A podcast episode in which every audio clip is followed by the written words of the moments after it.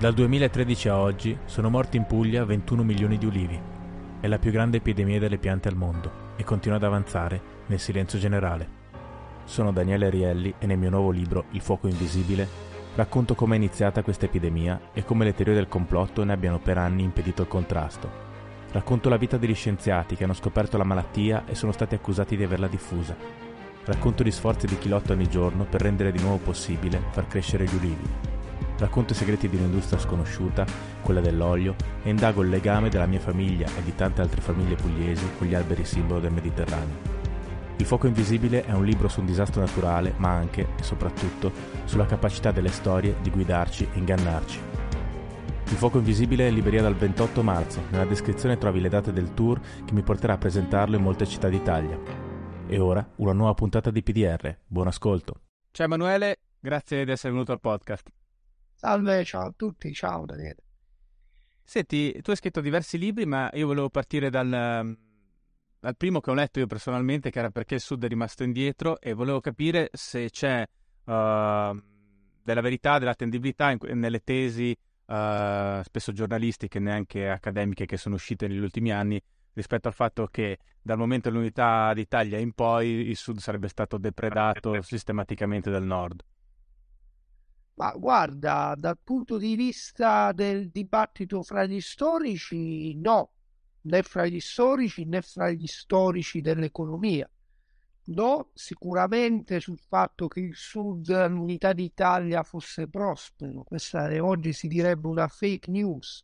Nessuno storico, nessuno storico pensa che eh, il Sud Italia fosse, fosse più avanzato del centro-nord o che l'unità d'Italia sia stata fatta perché il Piemonte volesse depredare il sud.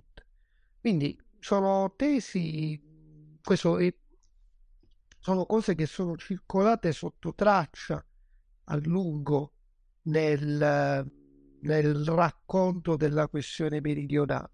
Sono diventati di massa negli ultimi 15 anni, io credo perché di fronte alle difficoltà dell'economia italiana nel complesso.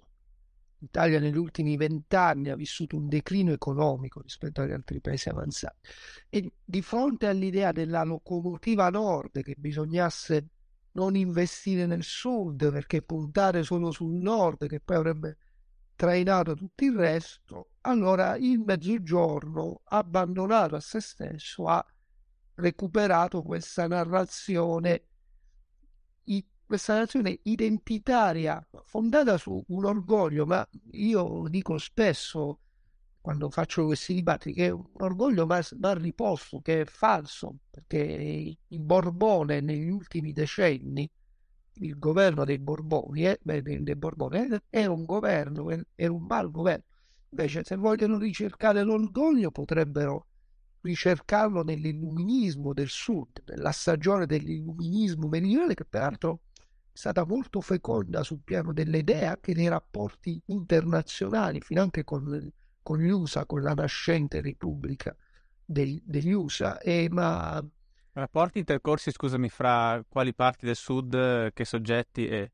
Fra Gaetano Filangeri, per esempio, e Jefferson, e Thomas Jefferson. Gaetano Filangeri eh, autore di un libro che si chiama Scienza della legislazione, morto poco più che trentenne, è stato con Montesquieu l'autore europeo che più ha influenzato i costituzionalisti in Nord America, americani. Quando si dice the pursuit of happiness, l'idea della ricerca della felicità, sono idee che vengono dallo scambio epistolare che Filangeri aveva con Jefferson, per esempio. Però sul piano delle riforme concrete, quella stagione dell'illuminismo nel sud Italia è fallita. Poi lo racconto un pochino anche nel mio libro, fallita anche per sfortuna, che è arrivata tardi, c'era già la rivoluzione francese in corso, Maria Antonietta era stata ghigliottinata, era la sorella della regina di Napoli, insomma, quindi si sono spaventati i monarchi. Però, semmai l'orgoglio andrebbe ricercato lì, a mio giudizio. Però ecco, diciamo, questo dice anche tu nel libro che è questo, poi trovate nella descrizione del podcast, con, assieme con anche qualche altro tuo libro e, e tutti quelli degli ospiti del podcast. E, ehm, al momento della, dell'unità d'Italia, insomma, comunque il sud dal punto di vista industriale, come la chiami tu, insomma, questa categoria, non tua, ma insomma, che viene utilizzata nel, nel dibattito storiografico di modernizzazione, è arretrato, diciamo, no? E quindi significa meno industrializzato, meno infrastrutture, cioè come si presenta nel momento in cui dell'unità d'Italia il, il sud? Il sud si presenta chiaramente dietro per quelle che sono, noi le chiamiamo le precondizioni dello sviluppo. Allora noi dobbiamo pensare che all'unità d'Italia l'Italia non si è ancora industrializzata. C'è la grande sfida mondiale dell'industrializzazione in corso a quell'epoca e ogni paese deve industrializzarsi o meno e, e deve capire come farlo. L'Italia tutta non si è ancora industrializzata, quindi anche il centro-nord non è che fosse ricco perché solo l'industrializzazione innalza i livelli dei redditi e infatti per questo la differenza di reddito è bassa tra il sud e il nord, di reddito medio, cioè un pochino ma è bassa. Però dove il sud si differenzia in negativo è nelle precondizioni dello sviluppo, che sono l'istruzione. La prima cosa per industrializzarsi è combattere l'analfabetismo. La seconda cosa è, sono le infrastrutture del credito poi sono le infrastrutture di trasporto, le ferrovie, il famoso mito della prima ferrovia Sud, quello è vero. Eh, raccontamelo un po' quello perché torna spesso fuori appunto in questo dibattito.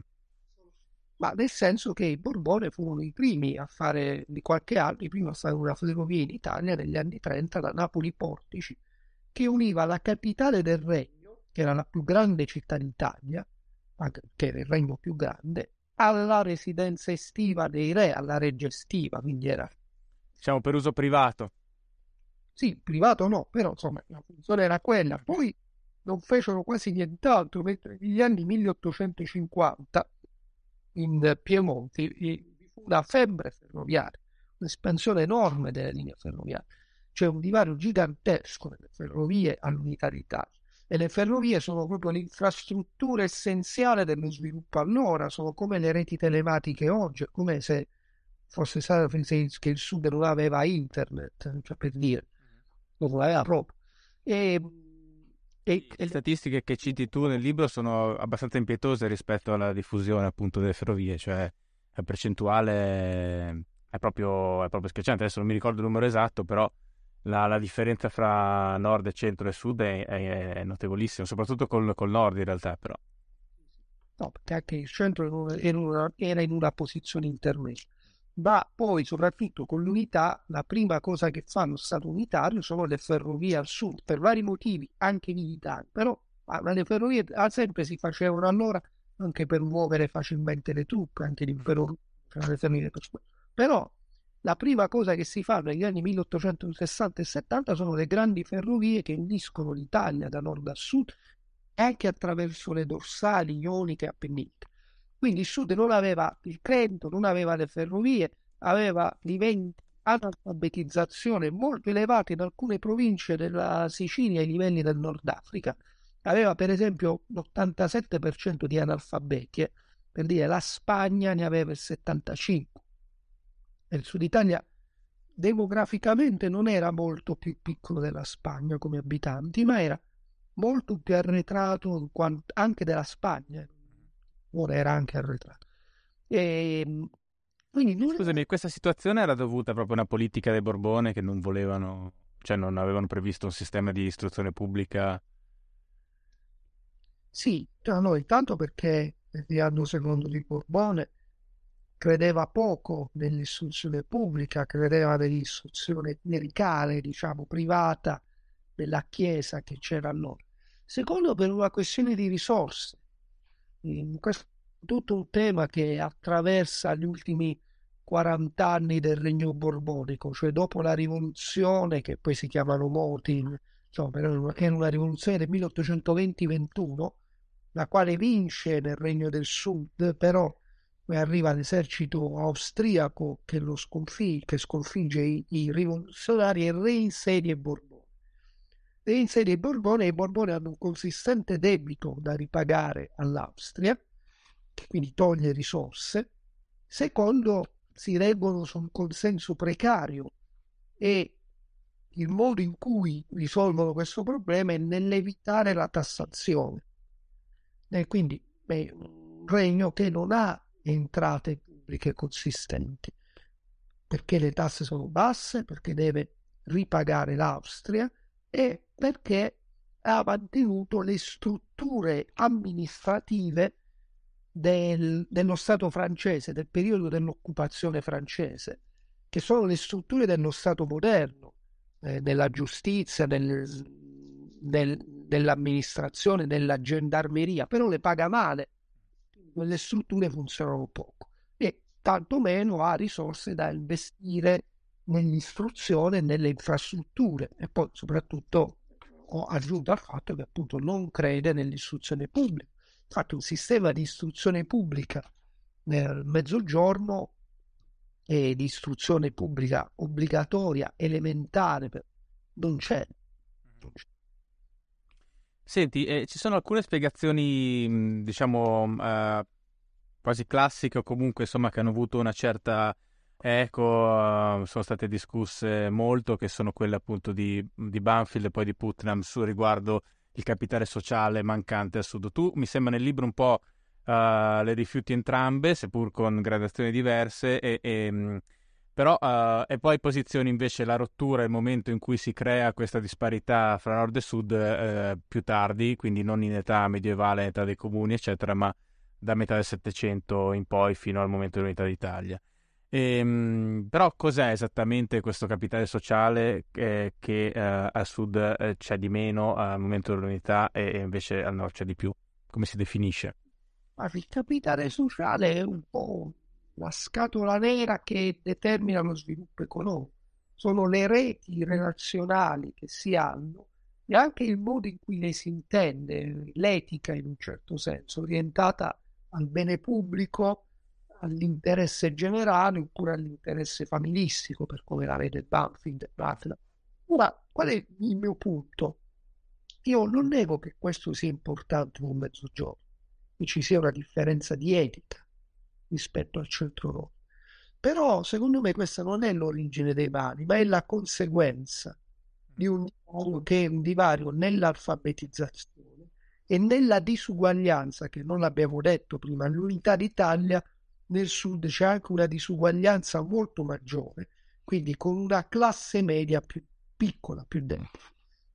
E questo determina un più basso capitale sociale nel mezzogiorno, non le condizioni medievali, che è un ragionamento storicamente infondato se noi allarghiamo lo sguardo fuori dall'Italia. Cos'è che imputa a Patnam e, al sud Italia rispetto al nord, che nel sud Italia si era creata una monarchia accentrata, mentre nel centro nord c'erano i comuni.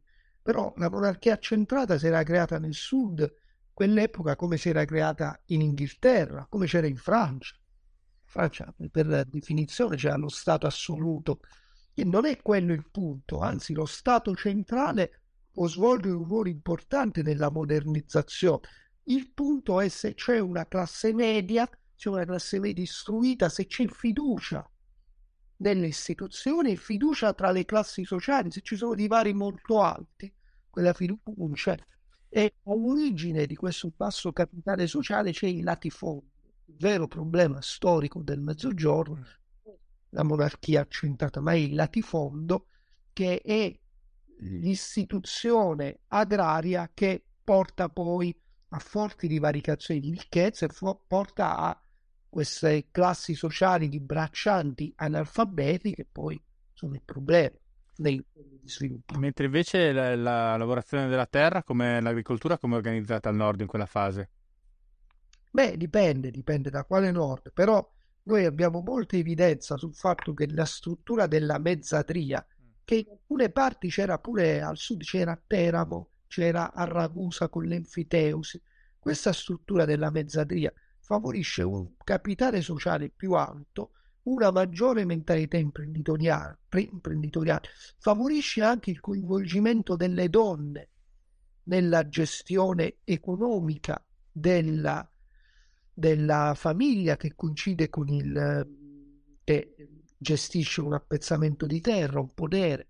Quindi è, un, è una struttura secondo me quella è la ragione, secondo me anche secondo altri, per esempio Macri, è quella la ragione che determina nel centro-nord un capitale sociale maggiore che c'è nell'agricoltura, perché la famiglia mezzadrile è più coinvolta nella gestione del podere e, e quindi e, e c'è anche una, una coesione sociale maggiore complessiva. Ma eh, questo mi sembra molto plausibile, però al tempo stesso non ti sembra che l'esperienza comunque democratica dei comuni, che è un, quasi unica in quel momento nel mondo, possa avere... Secondo me il dubbio più grosso è che è molto lontana temporalmente, nel senso che sono passati molti secoli eh, no, fra, fra quell'esperienza e poi dopo eh, il momento dell'unità d'Italia, eccetera. Però è un'esperienza democratica abbastanza unica in quel momento nel mondo, no? Beh, unica no, cioè anche in altri posti ci sono i comuni in tutta l'Europa. In Italia sorgono per primi, ma poi si diffondono. Anche nel sud Italia ci sono comuni, Messina per esempio. Ma sono i primi che mi viene in mente, sono diversi. In Spagna è piena di comuni eh, che hanno, poi si diffondono. Il punto qual è? Il punto è cosa resta di quelle istituzioni per, se noi ipotizziamo che c'è un legame di etica tra le istituzioni del 1100 e del 1200 e, e quelle di oggi, le persone 1100 e 1200 e quelle di oggi, o questo legame si è trasmesso di generazione in generazione, di padre in figlio, ma insomma gli studi dicono che non è possibile perché c'è un livello di dispersione molto alto, oppure sono rimaste delle istituzioni che nel tempo hanno trasmesso questo legame. E questo non è stato così. Oltretutto l'Italia di oggi, cioè i bolognesi che oggi abitano a Bologna, non abitano a Bologna da secoli, vengono dal mondo contadino, vengono dal sud, vengono da altri posti, cioè è, un discorso che non regge sul piano eh, della trasmissione di queste cose, regge invece un discorso fatto sul, eh, su quello che accadeva nel mondo agricolo negli ultimi due secoli e che ha portato a queste differenze fondamentali. Senti, ehm, poi uh, altre, altre, accuse tipiche, diciamo, sono quelle riguardo la sperequazione fiscale, cioè uh, al momento dell'unità d'Italia uh, il Sud sarebbe depredato fiscalmente, diciamo, quindi le risorse pagate in loco finirebbero al nord. Vabbè, qui c'è un dibattito che risale ai tempi di Nitti da una parte e Fortunato dall'altra. Il punto è un altro. E il punto è che il unitario ha un debito, un grande debito da ripagare. Il problema della destra storica che governa per i primi 15 anni è rientrare da questo debito. Questo debito ce l'ha per le guerre dell'unificazione e per le infrastrutture, le ferrovie che aveva costruito prima e dopo. Questo debito comporta un aumento delle tasse. Ok? E come lo risolve la destra storica questo problema? Aveva due soluzioni. O tassare i proprietari terrieri. Considerate che l'IRPEF le imposte sul reddito non c'erano ancora in tutto il mondo, arriveranno dopo la prima guerra mondiale fondamentalmente. Quindi si tassava o si tassava la ricchezza, quindi i proprietari terrieri che avevano la terra, la ricchezza principale, o si tassavano i consumi. E tassare la ricchezza voleva dire tassare i proprietari terrieri e per farlo bisognava avere un catasto avanzato. Il sud non aveva un catasto avanzato, ce l'aveva solo al nord. E la destra storica sceglie di non fare il catasto al sud eh, non è che non sceglie da fuori, i rappresentanti sono in Parlamento, sono anche del sud, quindi non fanno la riforma del catasto che verrà, fa- verrà completata negli anni 30, tra gli anni 30 e 50 del XX secolo, ma fingono di tassare i consumi. Lo Stato rientra dal debito, tassando, in parte espropriando le terre della Chiesa, famoso assenza, in parte la tassa sul macinato, se ricordate anche dalle scuole medie, insomma, tassando i consumi e in particolare i consumi dei più poveri. Quindi va posta in termini di sud e nord, va posta in termini di si direbbe oppressi e oppressori, dei ceti umili contro i ceti privilegiati. Lo Stato unitario fa l'interesse dei ceti privilegiati del sud e del nord e tassa ceti umili con tasse sui consumi regressivi. Beh, questo è come dire quindi che non c'è questo tipo di sperequazione, cioè sta, eh, stai ponendo su una dimensione nazionale. Un grande falso storico, perché al fondo di chi fa questi ragionamenti c'è l'idea che ci sono i meridionali da una parte e i settentrionali dall'altra. Invece ci sono i braccianti, gli operai da una parte e i proprietari terrieri dall'altra. Questo è il punto. Il punto di prospettiva che non è una prospettiva identitaria e nazionalista, ma è una prospettiva sociale che analizza le classi sociali e le dinamiche degli interessi in gioco, che non sono interessi del sud contro il nord, ma sono interessi di modernizzazione dell'agricoltura, degli agrari contro il bracciato. Quella, quella è la posta in gioco. Ecco, dal punto di vista della modernizzazione, no? tu fai una distinzione fra modernizzazione attiva e, e, e passiva e, e, dici al sud è stata una modernizzazione principalmente passiva. Cosa significa? Eh, allora, intanto eh, bisogna appunto tenere presente che c'è allora la sfida dell'industrializzazione e, e la sfida Eric Hobsbawm, il più grande storico del XX secolo, parla di una rivoluzione duale che era in corso al proprio che la rivoluzione industriale inglese e la rivoluzione politica francese. E tutti gli stati, perché poi le due cose vanno insieme, perché nella rivoluzione politica francese c'è il parlamentarismo che è una forma di rappresentanza degli interessi della borghesia. Allora, tutti gli stati si trovano di fronte a questa duplice sfida e le classi dirigenti classi dirigenti che vengono dal vecchio mondo, sono appunto gli agrari, i nobili, che devono scegliere se accettare o meno la sfida della globalizzazione e in che misura. Perché? Perché se non la fanno i loro paesi diventano deboli, se non si industrializzano, vengono conquistati, colonizzati, perdono potere Questo, scusami, è un po', scusami, interrompo, è un po' il dilemma adesso che c'è rispetto alla digitalizzazione, alla tecnologia, all'intelligenza artificiale, eccetera, no? eh, che poi è l'estensione fondamentalmente della stessa, della stessa, applicazione del sapere scientifico al mondo. In quella, in quella fase storica l'industrializzazione oggi è... Però anche qua c'è lo stesso dilemma un po' no? oggi, nel senso è una, fa- è una falsa scelta quella se eh, promuovere l'innovazione o no, perché non promuoverla significa, eh, con tutto quello che comporta, poi che non è necessariamente positivo, positivo o negativo, non è quello sto, che sto dicendo, ma comporta un problema geopolitico di, di sopravvivenza. No?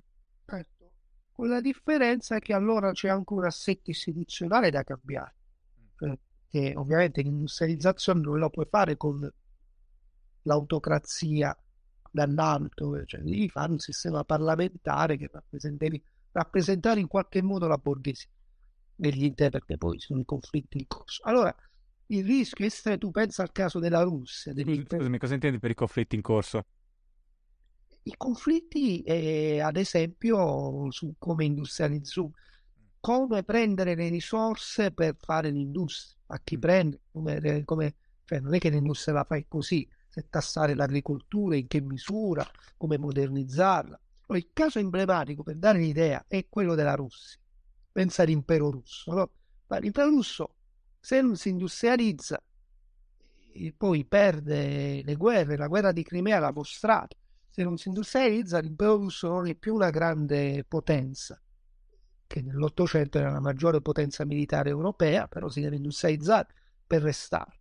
Però se si industrializza troppo rapidamente, creando il Parlamento, le cose, si rischia che lo zarismo venga spazzato via, come infatti è avvenuto. Quindi il rischio è quello. E qual è il punto? Il punto è che più un paese è avanzato di suo, cioè più ha una classe media pronta a fare l'industrializzazione e a guidare politicamente quello Stato, come la Germania, per esempio, allora più è facile fare una modernizzazione attiva con la partecipazione attiva delle classi dirigenti. Nel caso del Sud Italia, siccome era inserito in uno Stato nazionale che lo faceva a livello nazionale una modernizzazione attiva, le classi dirigenti del Sud potevano sperare di sopravvivere intendo, quando dico classe dirigente del sud, intendo gli agrari, i latifondisti, quel blocco sociale, come lo chiama Guido Dorso, che gli stava attorno, possono sperare di sopravvivere perché tanto l'Italia moderna viene fatta al nord. Loro possono sperare di mantenere quegli assetti fin quando possono, quindi accogliendo una modernizzazione dall'alto in modo passivo, non in maniera entusiasta, ma quello che viene da fuori nella misura in cui non cambia gli assetti di potere interno. E questo è possibile farlo per loro perché tanto fanno parte dell'Italia e quel che serve alla modernizzazione dell'industria italiana viene a loro. Scusami, e, e questo che, che tipo di, di, posizionamento ha uh, questa classe meridionale? La, rimane con latifondo della rendita immobiliare, cioè nel senso do, do, da dove trae, oppure de, degli, degli stipendi statali, da dove trae la sua ricchezza, diciamo? La questione fondamentale che viene fatta allora, che ritarda lo sviluppo del Sud, è il dazio sul grano, il protezionismo sul grano. E quindi mentre si fa il protezionismo sull'industria che serve a sviluppare l'industria al nord, si fa il protezionismo sul grano che serve al latifondo al sud. Perché sul grano? Perché questo, bisogna comprendere questo fatto che è molto importante. Il grano è una coltura che richiede molta terra e poco lavoro, pochi investimenti sulla terra. Quindi è la coltura che meglio si adatta al latifondo estensivo dei proprietari che non vogliono intervenire, che stanno a Napoli, hanno le terre e, inter- e proteggono quell'assetto con dazio. Mentre il sud, come tutta l'Italia, è un paese povero di terra e ricco di lavoro. L'Italia è un paese che demograficamente esplode a quell'epoca, infatti c'è la grande immigrazione italiana in America, in Argentina, che demog- quindi ha lavori in abbondanza, mentre ha poca terra rispetto all'Argentina, al Nord America. Quindi avrebbe dovuto sviluppare colture intensive in lavoro e non in terra, come gli alberi da frutto, l'olio, lì da esportare. Quella sarebbe stata una strategia di modernizzazione dell'agricoltura che poi avrebbe portato col tempo anche una modernizzazione industriale. Invece si sceglie il contrario, si sceglie di proteggere quell'assetto arretrato e regressivo dell'agricoltura del Sud, ma lo scelgono le classi dirigenti del Sud, del Parlamento italiano. È questo è il punto del mio libro. Certo. Cioè, un'alleanza fra le classi dirigenti del Sud e del Nord che va a scapito della gran parte dei meridionali che emigrano o devono emigrare oppure continuano a fare i braccianti in condizioni miserevoli fino agli anni 50 del XX secolo. E tu utilizzi eh, una categoria eh, che mi sembra, poi lo dici anche se ricordo correttamente, ma comunque eh, è presa un po' da, da questo libro, no? Ehm, molto bello anche questo, perché le azioni falliscono che trovate di Acemoglu e Robinson, ehm, che trovate anche questa descrizione nei, nei, libri degli ospiti o comunque nella selezione che c'è nel link. E, ehm, ovvero fra... Eh, ehm, istituzioni politiche estrattive e altre inclusive. E quindi mi sembra di capire in questo caso eh, istituzioni eh, meridionali sono estrattive rispetto alla ricchezza o, o sto andando troppo in là? Esatto. Latifondo è la tipica istituzione economica estrattiva, si estrae la ricchezza dalla terra. Poi anche quelle politiche, perché Asimov e Robinson fanno io qualifico un po' la tesi di Asimov e Robinson guardando anche alla disuguaglianza interna. Ancora oggi il Sud ha una disuguaglianza interna maggiore del centro-nord, ce l'aveva anche prima, come abbiamo visto. Però ehm, Asimov e Robinson guardano non solo alle istituzioni formali, ma anche a come funzionano di fatto.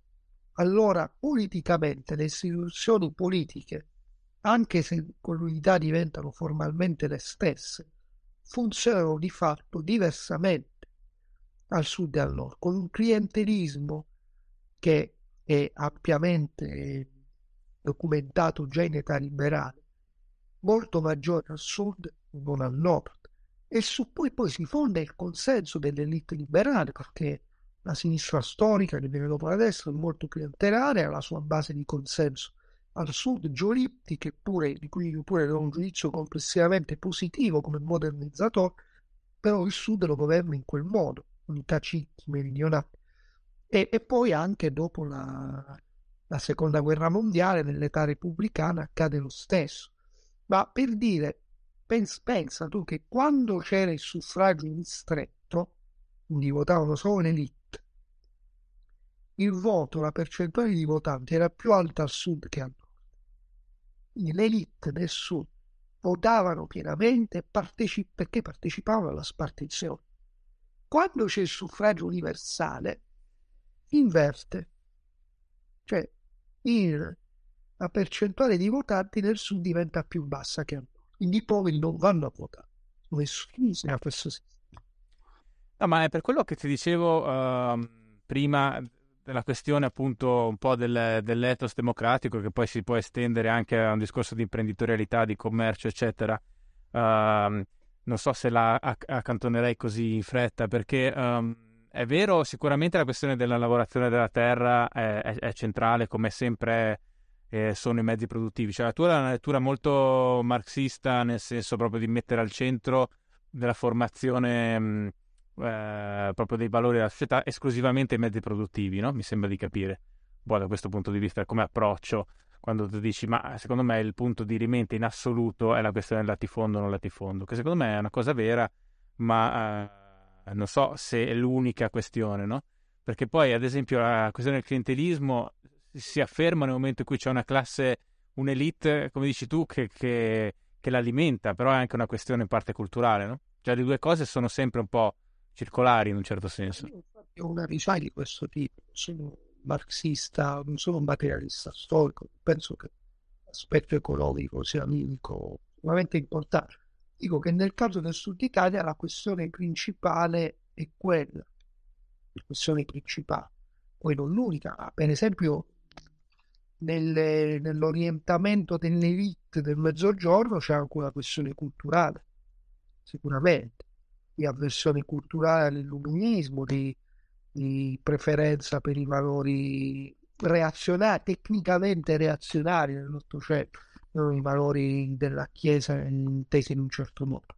E questo è un dato di fatto, però io di solito ho una visione complessiva in cui i fattori culturali in questo libro, Storia economica della felicità, è una storia economica globale, do grande importanza ai valori culturali nello sviluppo dell'Occidente. Però nel mezzogiorno il dato di fondo è il. Quello è un fattore economico e distruttore eh, che ha da, da cui partire per analizzarlo. Poi c'è la questione di quello che avviene dopo la seconda guerra mondiale, quando la terra non conta più, quindi c'è anche la riforma agraria, ormai la terra non è più l'origine della ricchezza, No, scusami, questo è molto interessante, ci arriviamo fra, fra un attimo, ma uh, volevo chiederti, ma tu hai provato a, ad analizzare la cosa, non è una categoria economica, ma anche eh, dal punto di vista culturale del senso del tempo, cioè nel senso che accettare la modernizzazione non significa solo l'industrializzazione e le infrastrutture, eccetera, eccetera, ma anche uh, accettare un nuovo senso del tempo, nel senso un senso progressivo, no? Cioè il futuro non sarà eh, come è il presente e come è stato il passato, no?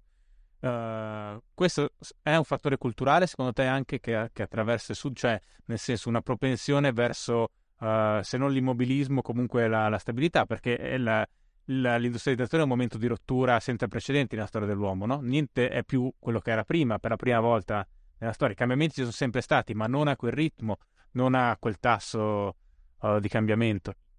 La visione lineare della storia è un motivo fondamentale sul piano culturale dello sviluppo dell'Europa, dell'Occidente.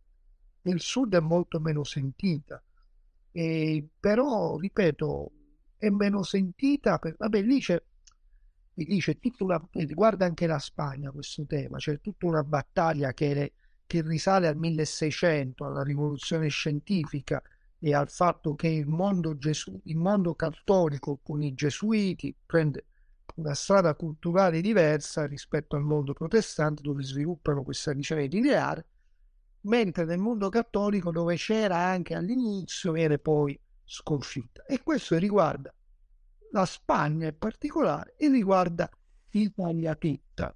Poi su questo, a partire dall'illuminismo, cioè pone rispetto a questa divisione tra l'Europa protestante, che sviluppa in tempi in maniera lineare, l'Europa cattolica che resiste, resiste a una serie di cose, anche al calcolo infinitesimale, tutta una, un'altra visione che i gesuiti tengono di diverso. L'illuminismo pone una rottura, l'illuminismo si afferma anche nel mondo cattolico, in Francia e in Italia, e adotta pienamente questa visione lineare del tempo.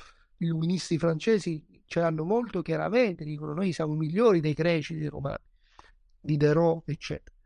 Però il problema è che in Italia, e io torno appunto centrale, l'illuminismo nel nord fa le riforme e quindi cambia, inizia a cambiare il mondo agrario, perché all'inizio le riforme si fanno nel mondo agrario e quindi inizia a portare le campagne, il mondo contadino in questa modernità e nel sud Italia invece fallisce e il mondo agrario non cambia e quindi si rimane a questo mondo precedente che è il fatalismo contadino, l'idea che non possa mai cambiare nulla e quant'altro, che la rottura va posta là.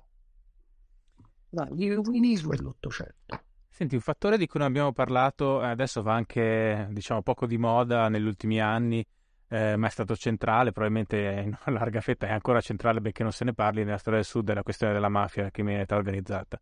Tu ne parli nel libro, eh, secondo te che, ruolo, che ruolo gioca, eh, come, come, nasce? È una, storia, è una storia lunghissima, quindi no, poi ripercorrere tutta, però diciamo a grandi, a grandi linee. Sì, quella mafia è la... Allora, innanzitutto le organizzazioni dell'Ottocento principali sono due, sono la Camorra in Campania e la mafia in Sicilia. Boh, la Campania e la Sicilia erano allora le due regioni più ricche del sud, non come oggi, erano le più ricche che Napoli era la grande capitale perché avevano eh, l'industria di Stato a Napoli, avevano i servizi, il turismo, e l'amministrazione. La Sicilia aveva un'economia relativamente diversificata che esportava molto, che lo zolfo, gli agrumi. E quindi la camorra e la mafia nascono già in età borbonica, dove c'è ricchezza, perché lo Stato borbonico non è in grado di garantire ai privati che investono in quelle attività la giustizia, lo Stato di diritto. E quindi quelli si fanno giustizia da sé. Tra l'altro, il fatto che i ricchi si facessero giustizia da sé è un fatto normale nel mondo premoderno. Pensate ai bravi del Manzoni, a Don Rodrigo che c'ha i bravi, ok? Che c'ha cioè, il ricco nel mondo Beh, oh. succede ancora con i paramilitari in Sud America, ad esempio. Qual è il punto dello Stato moderno? Lo Stato moderno dice no, no, la faccio io la giustizia che deve essere uguale per tutti. E il Sud Italia, con i francesi, si dota di quelle strutture, cioè i gendarmi, cioè, però poi non le paga bene, per le ragioni che abbiamo visto. E quindi quelle non funzionano. E quindi dove c'è ricchezza, nelle esportazioni di zolfo e di agrumi, che poi sono gli agrumi, per esempio, sono alberi da frutti che richiedono una sorveglianza perché richiedono investimenti e sorveglianza. Dove c'è più ricchezza? Le classi dirigenti locali, visto che lo Stato non lo fa, hanno convenienza a farsi dei propri novizi. E lo stesso avviene in Campania. La camorra e la mafia esistono, cioè esistono come fenomeno patologico in epoca tardo-borbonica e poi si rafforzano con l'unità, perché l'unità eh, quando eh, Garibaldi, quando scende di, scende di sbarcare in Sicilia, sa che ci sono queste cose, sa che c'è anche un'ostilità tra la classe dirigente siciliana e quella di Napoli, poi anche quando occupa Napoli si avvale della Camorra e poi questi come connaturati alla classe dirigente Campana e, e nell'isola in Sicilia, poi si, queste classi dirigenti mafiose, soprattutto quelle mafiose, quelle campane, nelle classi dirigenti campane c'è un, c'è un dibattito, diciamo, sulla camorra, mentre invece le classi dirigenti siciliane sono tutte schierate per la mafia. E, e questi alleano con le classi dirigenti del nord. Dei motivi per cui la mafia è così difficile da sconfiggere e la camorra. Però scusami, poi c'è un percorso un po' di rovesciamento, nel senso che la, la mafia, diciamo, ha, nata a tutela dell'interesse della classe dirigente si autonomizza in un certo senso e arriva a, a poi a porre le proprie condizioni anche alla, alla classe dirigente, oppure eh, tu vedi questa unità in tutta la sua storia? Ma insomma è una storia un po' lunga, non semplice. No, certo. Anche perché come tutte le cose illegali non è, non è facile neanche di costruire, no? Diciamo, la mafia liberale si identifica pienamente con la classe. Quando ci sono i primi processi alla mafia, i giornali siciliani, l'ora di Palermo, che era di Florio, di Florio, che sono i maggiori imprenditori siciliani, e il loop. Cioè la mafia è...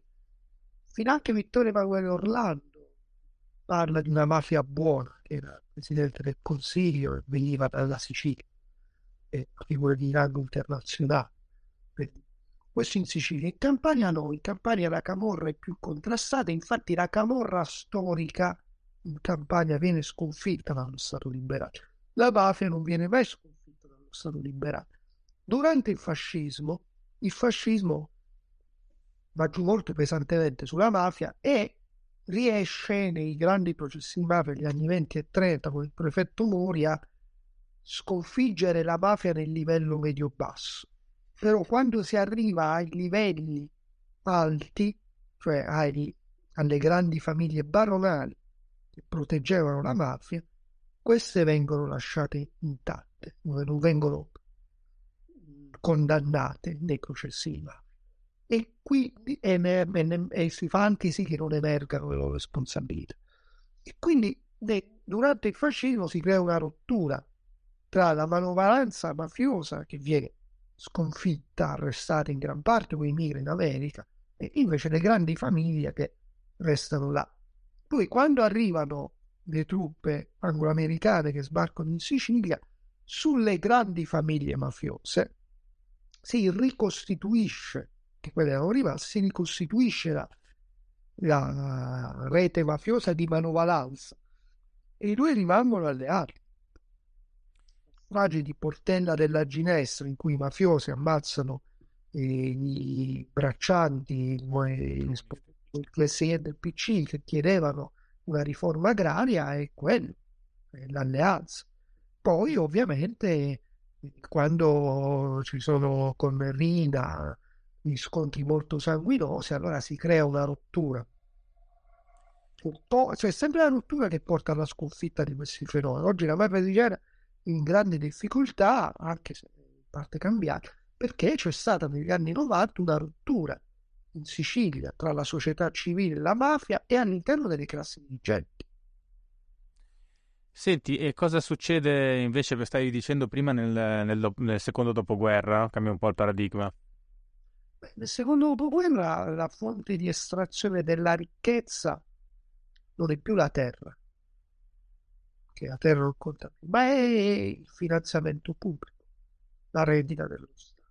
Quindi le classi dirigenti estrattive fa, cambia completamente il contesto, ovviamente. Le classi dirigenti estrattive non sono più gli agrari, ma sono i mediatori politici tra la periferia e il centro che distribuiscono posti di lavoro eh, in cambio di consenso di voti e quindi in cambio di potere che ha. No, c'è sempre questa mentalità. Quindi, insomma, diciamo, in questa fase il flusso di denaro uh, dallo Stato centrale che dovrebbe modernizzare uh, il Sud viene in realtà utilizzato per costruire consenso politico da parte dei mediatori, diciamo. Sì, ripeto, sto parlando per categorie, per certo. modelli semplificato. Naturalmente, beh, insomma, no, in questa sede non, non, ha senso andare troppo nel dettaglio, credo. Per quello che avviene. Ora, non è così semplice, perché negli anni 50 e 60 lo Stato a livello nazionale mette in campo un grande progetto di modernizzazione che è la Cassa per il Mezzogiorno, e anche le imprese pubbliche, che inizialmente funzionano proprio perché non sono legate agli interessi locali, alle classi dirigenti locali. Inizialmente la cassa, la cassa per il mezzogiorno opera da fuori, nelle infrastrutture, nelle scelte di finanziamento alle imprese. È proprio richiesto dai finanziatori che sono gli Stati Uniti attraverso la Banca Mondiale. Ci serve da lezione anche adesso, insomma, operano da fuori, sono contenti come rotture. Poi progressivamente la cassa per il mezzogiorno, con una serie di leggi, la creazione del Ministero per il Mezzogiorno nel 1975, poi la legge del 76 in cui si dice che anche le regioni devono avere rappresentanti di CDA della cassa. Progressivamente la cassa per il mezzogiorno viene imbrigliata dalla politica, prima nazionale poi locale, quindi diventa sempre più inefficace e clientelare anche questo. Questo è un intervento straordinario. Invece la parte ordinaria dell'amministrazione, cioè quella è sempre stata clientelare, ed è per esempio quella che ha gestito il piano casa delle grandi periferie del sud, quella ordinaria, in maniera, ha gestito in maniera sempre più clientelata. Rispetto, però invece l'intervento straordinario crea la modernizzazione che è modernizzazione passiva, che è un tipico esempio di modernizzazione passiva. È sì, in effetti le, le, periferie del sud sono veramente un, delle, delle città, sono spesso e volentieri delle, delle ferite proprio alla nazione, nel senso da quanto No, anche rispetto al territorio sono delle cose terrificanti spesso e volentieri. No?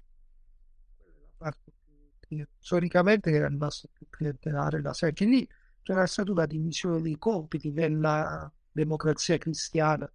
Eh, la parte più progressista pensava all'industria attraverso la cassa per il mezzogiorno, alle infrastrutture idriche stradali. La parte fanfaniana del sud eh, invece faceva piano casa e le periferie Qual è tuo, la tua idea di, per una riforma di questa elite estrattiva del meridione? Cioè, cosa bisognerebbe fare per... Visto che tu individui in questo il problema, eh, quale potrebbe essere la soluzione, se ci hai pensato? No, sì, per esempio, una sol- noi intanto in Sud Italia si trova in una situazione oggi molto critica, peggiore che in passato, perché c'è un problema demografico. Prima non c'era o il Sud, se fosse uno Stato autonomo, sarebbe lo Stato con il maggiore indice di vecchiaia al mondo. È molto difficile sviluppare un'area del genere. Quindi necessita di una temperatura. Scusami, più del Giappone, quindi, cioè in assoluto. Secondo dopo il Giappone, ma solo il Sud sarebbe più del Giappone. E quindi, tanto in passato ovviamente non era così, quindi c'è stato un depauperamento di risorse umane del Mezzogiorno per questo penso che il Sud abbia bisogno di una terapia dura molto forte. E mi pare che il governo attuale la stia facendo. Il punto però è che questa terapia d'urto deve prescindere dalle richieste della classe dirigente locale. Questo si fa riformando eh, la governance, per esempio, dei fondi europei. Eh, però non è facile, perché per esempio le regole europee prescrivono che la governance dei fondi europei sia alle regioni, cioè le regioni abbiano un notevole ruolo. Quindi all'interno di questo vincolo, quello che il ministro per il Sud Provenzano, io reputo molto bravo, sta facendo all'interno di questo vincolo è quello di cercare di centralizzare il più possibile. Il piano full, full disclosure qua, ci sarà scritto nella, nella, nella descrizione, ma per chi non ti conosce tu oltre che storico, adesso hai anche un incarico No, come responsabile economico della segreteria del PD. Responsabile economia del economia, partito. Esatto. Ti interrompo, cioè scusa, però mi sembra giusto, visto che stai parlando... Ovviamente contribuisco alla responsabile economia, non è il tesoriere, cioè, contribuisce alla linea di politica che più di altri, fa la linea di politica economica del PD. Quindi ovviamente contatto costante con il ministro per il Sud del nostro partito e, e quindi abbiamo elaborato insieme queste strategie, però eh, il problema è che parte che i poteri regionali sono molto forti, anche quelli del nostro partito, De Luca ha avuto un consenso enorme in Campania, così Emiliano, Puglia ha avuto una, una buona affermazione personale. Quindi ovviamente i governatori regionali non vogliono cedere il potere di decidere i fondi. Eh, però io penso che i fondi europei sul mezzogiorno e anche per il recovery, che riceverà fondi consistenti per il mezzogiorno, questi vadano allocati con una strategia nazionale che sia anche di rottura rispetto alle logiche che vi sono. Ho molta fiducia nel ministro Provenzano, perché il ministro Provenzano è un'espressione, io parlo ovviamente versante parziale, però insomma anche sul piano storico, è espressione di una classe dirigente del sud che viene fuori dal nulla, che non è clientelare, non ha la carriera politica di Provenzano non è basata sulle clientele che aveva al sud, ma su un discorso di politica nazionale che ha fatto, è una persona competente, il vice direttore della Svimez, e ha chiaro questo, però sì, devo dirti, a me ha colpito molto negativamente, poi non so se è la classica polemica giornalistica in cui viene travisata una dichiarazione, eccetera, ma la, eh, insomma, questa cosa sulla, su Milano che dovrebbe restituire di più al, al sud, perché mi è, mi è, sembrata eh, quasi una cosa invece che si inserisce in quel solco uh, di quel... Um, so, vittimismo giornalistico di cui parlavamo prima e, e, e, in cui vedo invece il tuo lavoro, quello di altri storici seri, un po' in contrapposizione. Eh, in, in, che misura? Nel senso, ah, si dice anche nel tuo libro, per reddito prodotto e per tasse versate, il sud in realtà ottiene di, di più eh, del nord, o sbaglio? Allora, la questione, intanto quella polemica, vabbè, si può in parte giornalistica, che abbiamo detto voleva Sarno, sono partiti da una frase, ma dunque, e, allora, in termini pro capite, di spesa pro capite, il sud ottiene meno del nord, ma in termini di differenza tra quello che paga di tasse e quello che riceve, il sud è un beneficiario. Sì, non è, che stavo dicendo, sì. Un dato, quindi è, è un dato che si può interpretare da due modi diversi, perché i suddisti dicono, vedete, date meno soldi che a nord. I, nord, i nordisti dicono, vedete, sovvenzioniamo il sud. Beh, scusami, però cioè, non è che offra molte interpretazioni no, dato, nel senso se, dipende quanto produci poi quanto ottieni indietro, no? Quello sto contestando l'idea che il sud sia sfruttato dal nord. Non si può dire, perché il sud riceve più di quel che dà.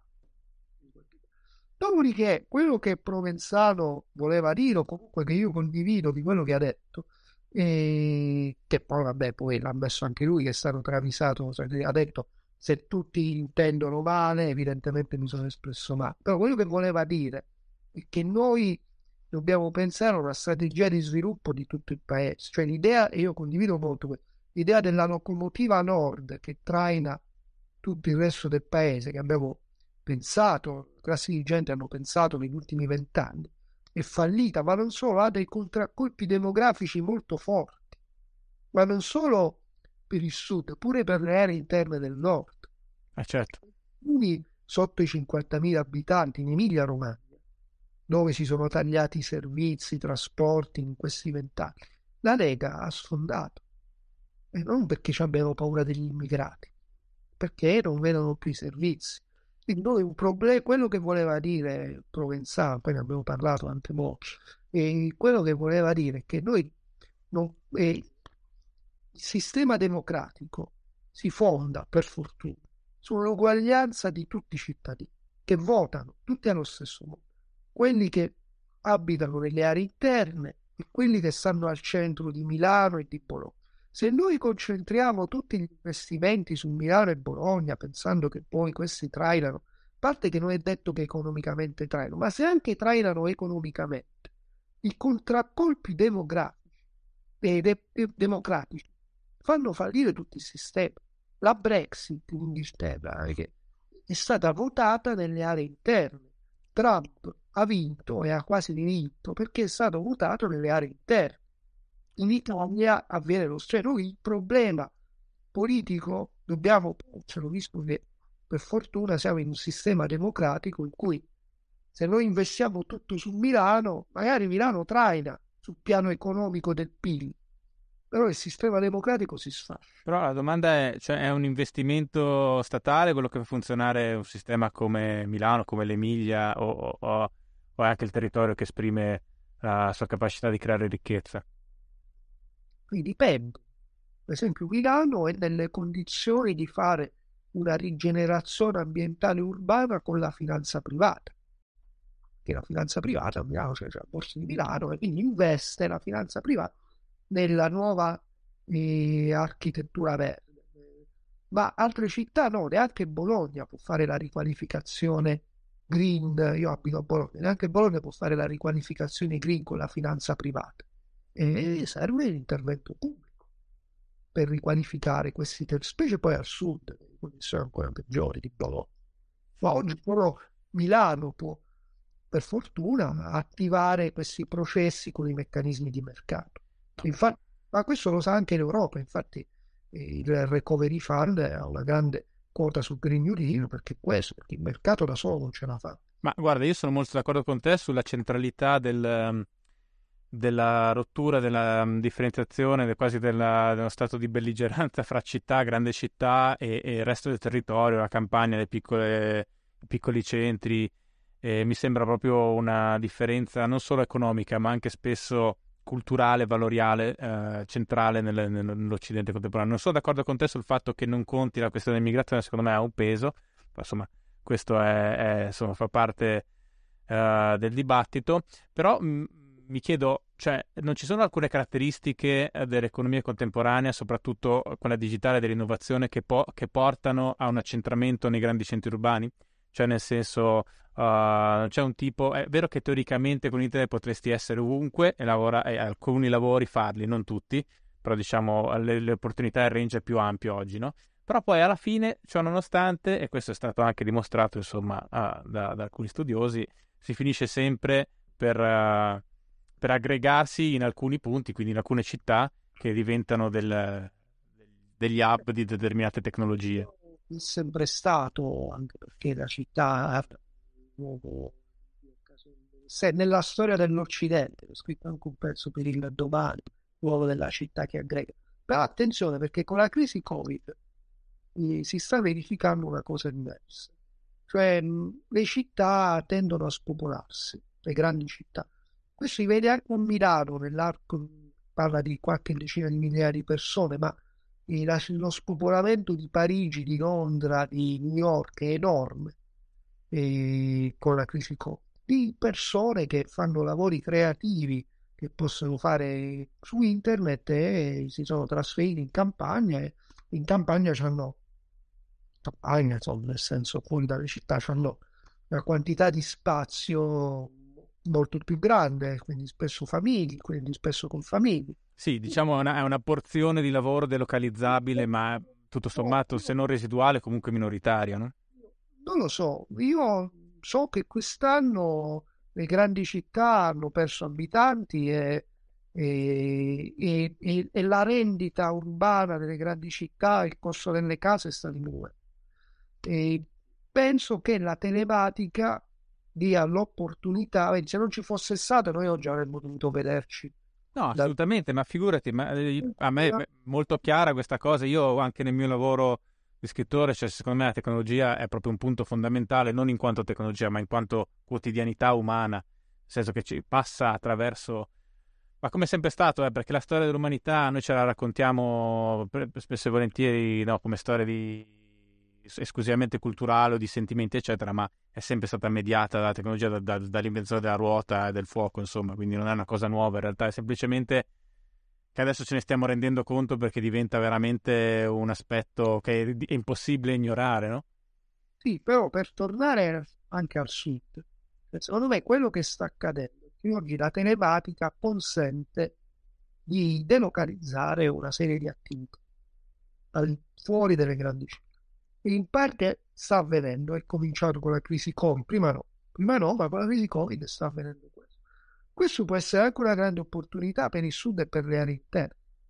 Perché, per esempio, un giovane che deve fare una startup ha bisogno di uno spazio, di un capannone, una cosa, lo può fare a Milano, ma se lo fa nell'Appennino non costa niente la cosa. Però perché diventi un'opportunità è necessario che le reti telematiche certo. siano portate nelle aree interne. Questo può essere un'opportunità. No, ma lo è sicuramente. Poi mi chiedo alla fine io vedo comunque che t- tutti quelli che lavorano nell'innovazione, comunque poi c'è il momento in cui si incontrano uh, dal vivo, eccetera, per, per, cui per quello si tende a fare l'aggregazione in determinati poli geografici. Questa è una tendenza umana anche adesso, uh, post-Covid. Ci sono aziende di, mi raccontavano di recente eh, che fanno innovazione che hanno avuto un balzo degli utili pazzesco quest'anno eh, perché non hanno più i costi di trasferta, eccetera, eccetera. E perché fanno tutte le riunioni, tanto che cioè, è quasi diventato un problema per questioni di bilancio, eccetera. Però il punto è Uh, saranno disposti molti datori di lavoro a, a, concedere queste forme di lavoro sul lungo periodo perché hanno una sensazione anche un po' di avere meno controllo e dal, tempo, dal punto di vista invece dei lavoratori il rischio è quello di, di finire per lavorare molto di più uh, lavorando a distanza. No? Io, io, già faccio il mestiere, il mio mestiere è già così. Ah, anche il mio. Il mm tu c'è un mestiere che fai senza orari fissi, esatto. stanza e lavori sempre.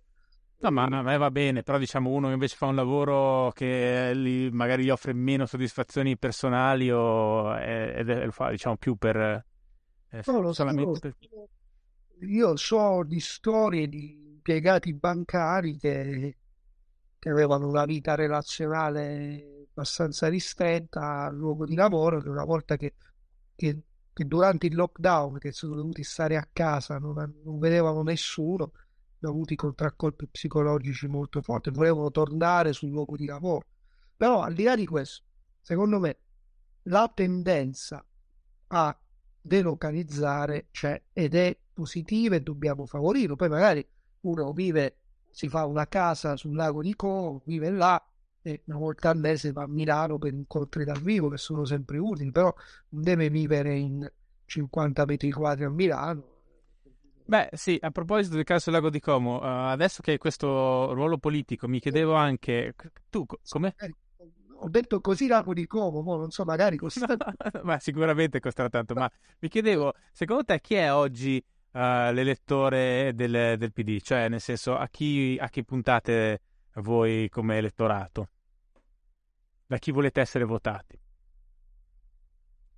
Eh, guarda, noi quando il PD ha raggiunto il minimo storico, ovviamente le classi, le classi lavoratrici medie e medie basse eh, ci hanno in gran parte abbandonato perché hanno votato i 5 Stelle o anche Lega e invece siamo stati votati da oltre di là dei pensionati, diciamo, da un ceto produttivo molto forte delle grandi città. Infatti, nell'uninominale il PD ha vinto a Bologna, a Milano, a Torino, ha vinto a Roma, e poi ha perso quasi dappertutto.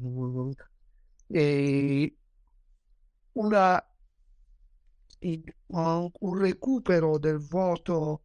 Noi insomma, storicamente nasciamo per affermare i diritti delle classi lavoratrici, quindi delle classi medie, e medie e anche basse. Quindi ovviamente se c'è un'alleanza con gli intellettuali, tanto meglio, però noi dobbiamo fare gli interessi di coloro che sono in basso nella scala sociale, questo è il nostro compito storico. Dobbiamo, e a maggior ragione adesso, dobbiamo portare queste classi in un processo di modernizzazione di accettazione delle sfide globali, però dobbiamo portarcele, perché se queste votano 5 Stelle o Lega, no, non le portiamo. Perché, perché secondo te eh, succede questo? Cioè perché non c'è più il, um, il, voto popolare? Penso che non c'era più perché non le ha rappresentate in passato. Quando c'era Renzi l'ha perso, ma anche prima a partire dal governo Monti. Per una serie di scelte, anche dolorose, anche inevitabili, altre evitabili, che ne hanno portato all'allontanamento.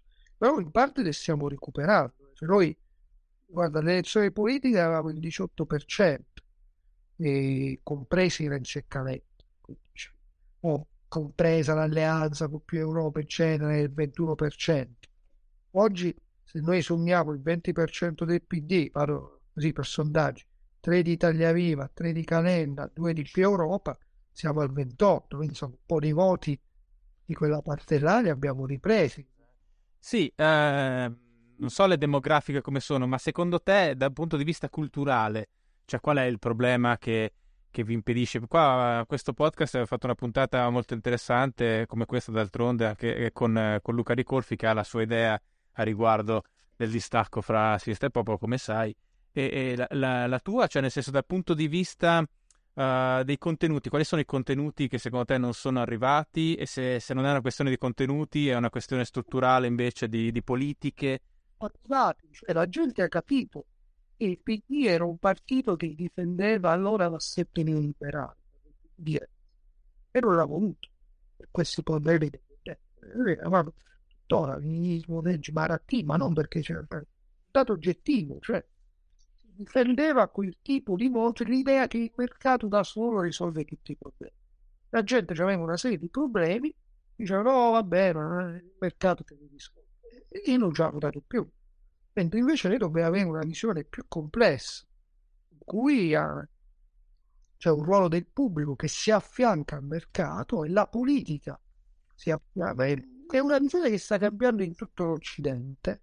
Cioè, secondo me l'idea del il periodo della sinistra neoliberale si è concluso perché di fronte alla crisi ambientale e alle disuguaglianze interne che mettono a rischio la tenuta democratica, la sinistra è tornata in tutto l'Occidente a farsi carico di politiche contro la disuguaglianza e per espansive per il cambiamento ambientale, per accompagnarlo, per renderlo accettabile. Che se tu fai il cambiamento ambientale dicendo aumentiamo la tassa sulla benzina, poi quelli che comprano, che pagano la benzina, che ho impatto sul loro bilancio, ti votano contro e votano la, la Lega o quelli contro il cambiamento ambientale.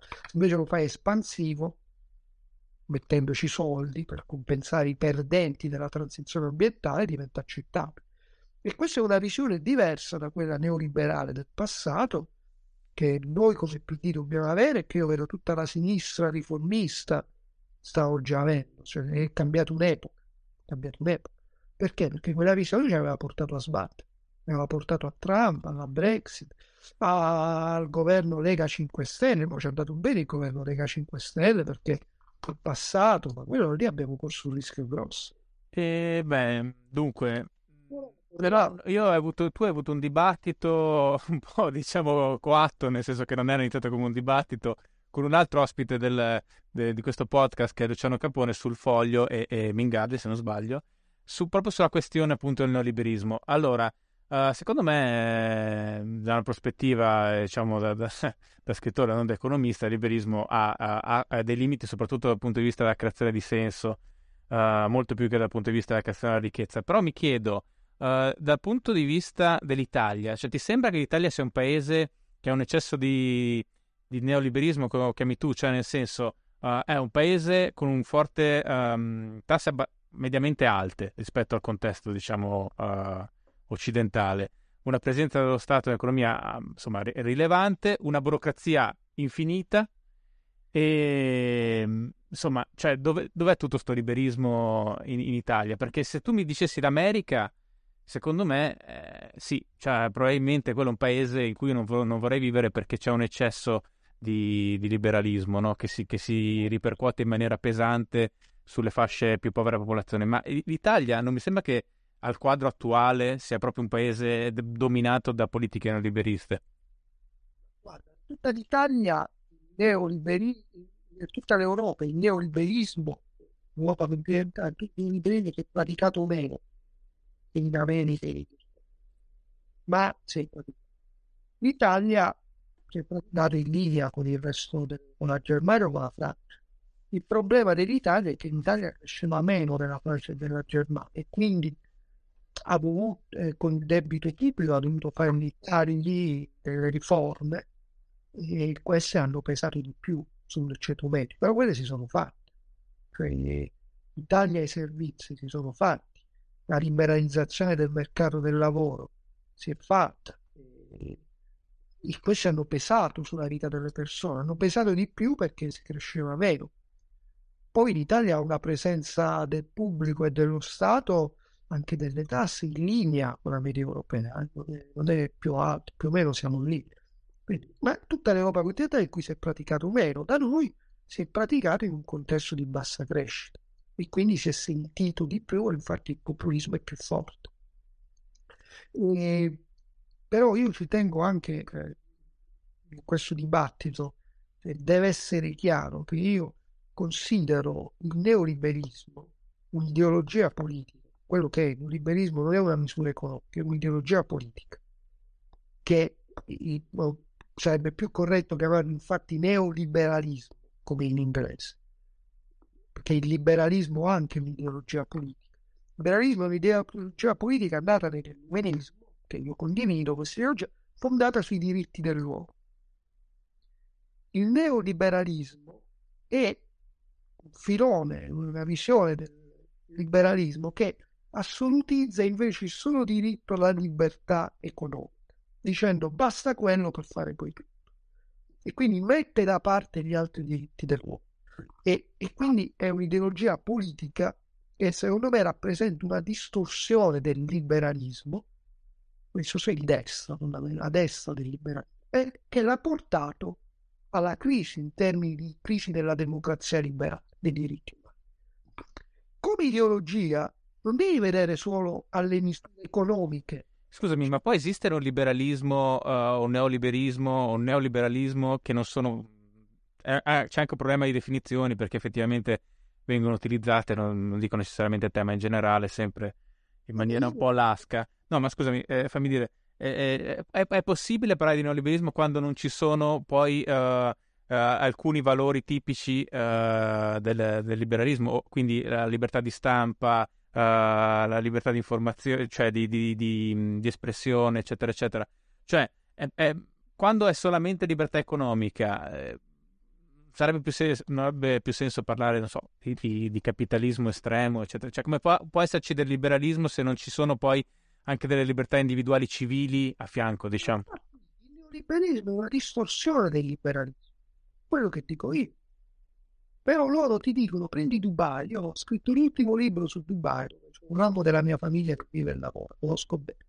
Dubai è il neoliberismo puro, senza diritti politici. Allora, i neoliberisti dicono, vabbè, però loro si sono sviluppati, poi svilupperanno anche i diritti politici una volta che diventano ricchi. Ma non è così, che la Cina non sta diventando democratica si sta diventando autorità. Quindi questa ideologia è fallimentare perché quella del neoliberalismo, non quella del liberalismo. È, è, è fallimentare perché dice basta la ricchezza. Allora, anche in un certo senso Dubai è sul piano dell'economia, il liberismo puro, estremo, però senza diritti, è proprio quella cosa lì. E, e non, nulla ci assicura che Dubai o la Cina avranno un'evoluzione democratica. E il rischio è enorme, perché tu hai, avrai poi società enormemente sviluppate, tecnologicamente molto sviluppate, ma senza diritti umani, come la Germania nazista. È enorme questo rischio. Cioè il grande tema del nostro tempo. Noi dobbiamo tornare a porre i diritti dell'uomo, che sono diritti civili, sociali, ambientali, come fine dello sviluppo. Eh, scusami, però adesso veniamo ai diritti, che è anche un po' il tema di, di quest'altro libro uh, che hai scritto, molto interessante anche questo, ma non ti sembra che le due forze maggiori, ovviamente no, è una domanda retorica, a te non sembra così, ma a me sembra che da, dal punto di vista uh, del nostro tempo, forse le due forze maggiori sono la globalizzazione e quindi la competizione fra fra mercati di lavoro totalmente diversi in quanto a regole, costi e anche tassazioni, e poi dall'altro lato la natura centrante della tecnologia, perché comunque oggi le società tecnologiche digitali possono creano ricchezze molto in fretta, con dei ritmi, non so se sono mai cioè, accaduti prima questo genere di ritmi, ma comunque no- notevolissimi, e poi anche con, uh, creando poco lavoro in proporzione, nel senso che... La, devi, la politica la deve governare la devi indirizzare. Quello che dico io, non puoi aspettare che ti faccia tutto il mercato. Cioè, questa fede assoluta nel mercato è foriera di disastri, come già stanno avvenendo sul piano ambientale, ma anche sociale. Beh, io penso che la politica deve governare questo cambiamento tecnologico. Eh, ma concretamente cosa significa? Nel senso, uh, tu uniformeresti, uh, se avessi la possibilità, che non è proprio una cosa semplice, le, le, le aliquote fiscali in, uh, in tutta Europa? Eh, come, come, funzionerebbe concretamente? Ad esempio, sì. Ad esempio, vabbè, questo è un altro discorso, però... Beh, non è un altro discorso perché... Uh... No, dico, è un discorso molto ampio, però il problema dell'Europa fiscale è assolutamente perché in questo modo l'Europa non funziona non riesce a governare queste cose, più in generale c'è il problema dei paradisi fiscali e ancora più ampio il problema di un nuovo ordine finanziario internazionale. Vede, il neoliberismo uh, sul piano del, del sistema economico internazionale ha portato a due cose. Alla liberalizzazione del commercio, che era stata avviata già nell'assetto di Bretton Woods, che invece l'hanno fatto i keynesiani liberali di sinistra come me, i GATT, hanno avviato la liberalizzazione del commercio e noi siamo favorevoli alla liberalizzazione del commercio. Ma il neoliberismo ha affiancato a questo anche la liberalizzazione del capitale totale dei movimenti finanziari. Però le due cose insieme hanno dei contraccolpi sociali enormi, la democrazia si sfascia. Tu per avere il libero commercio e una democrazia che funzioni, quindi per non avere dei perde per compensare i perdenti del libero commercio, devi governare la finanza globale e devi farlo con, io spero che, e l'ho anche scritto, che con la nuova leadership americana di Joe Biden e quella europea che abbiamo adesso si mettono insieme quelle che sono le due principali aree economiche del mondo assieme alla Cina per dire salviamo il commercio internazionale però governiamo la finanza e facciamo un nuovo ordine finanziario internazionale che limiti questi che limiti il capitale speculativo che se alzi un po' le tasse ti abbandona e non puoi quindi eh, alzare le tasse, non puoi reperire risorse pubbliche, non puoi fare politiche distributive di welfare e poi la gente ti vota contro. Sì, il, il, problema che vedo, uno dei problemi che vedo tutto questo è che agire eh, queste leve a livello globale è, è molto molto difficile. Eh, esatto, io penso che la sinistra sia diventata neoliberale negli anni 90 perché era più facile. Allora, di, cioè, pensare per la classe politica che il mercato ti risolve tutti i problemi è più semplice del pensare che invece sono problemi enormi, difficili da governare e che lo devi fare. Questa è la realtà. E quindi c'era questa idea, dice, vabbè, proviamo, magari si, si risolve da sé il problema, era più semplice. Senti, e, e in questo, questo, libro, appunto, come anticipavi adesso nel tuo discorso, metti al, al, centro la questione dei diritti. Mi vuoi spiegare un po' meglio rapidamente cosa, cosa intendi? Cioè, nel senso, perché la, questa nuova fase dovrebbe passare da, da, una rivalutazione complessiva e mi sembra di capire anche da un'estensione eh, della, del dominio dei diritti, fondamentalmente.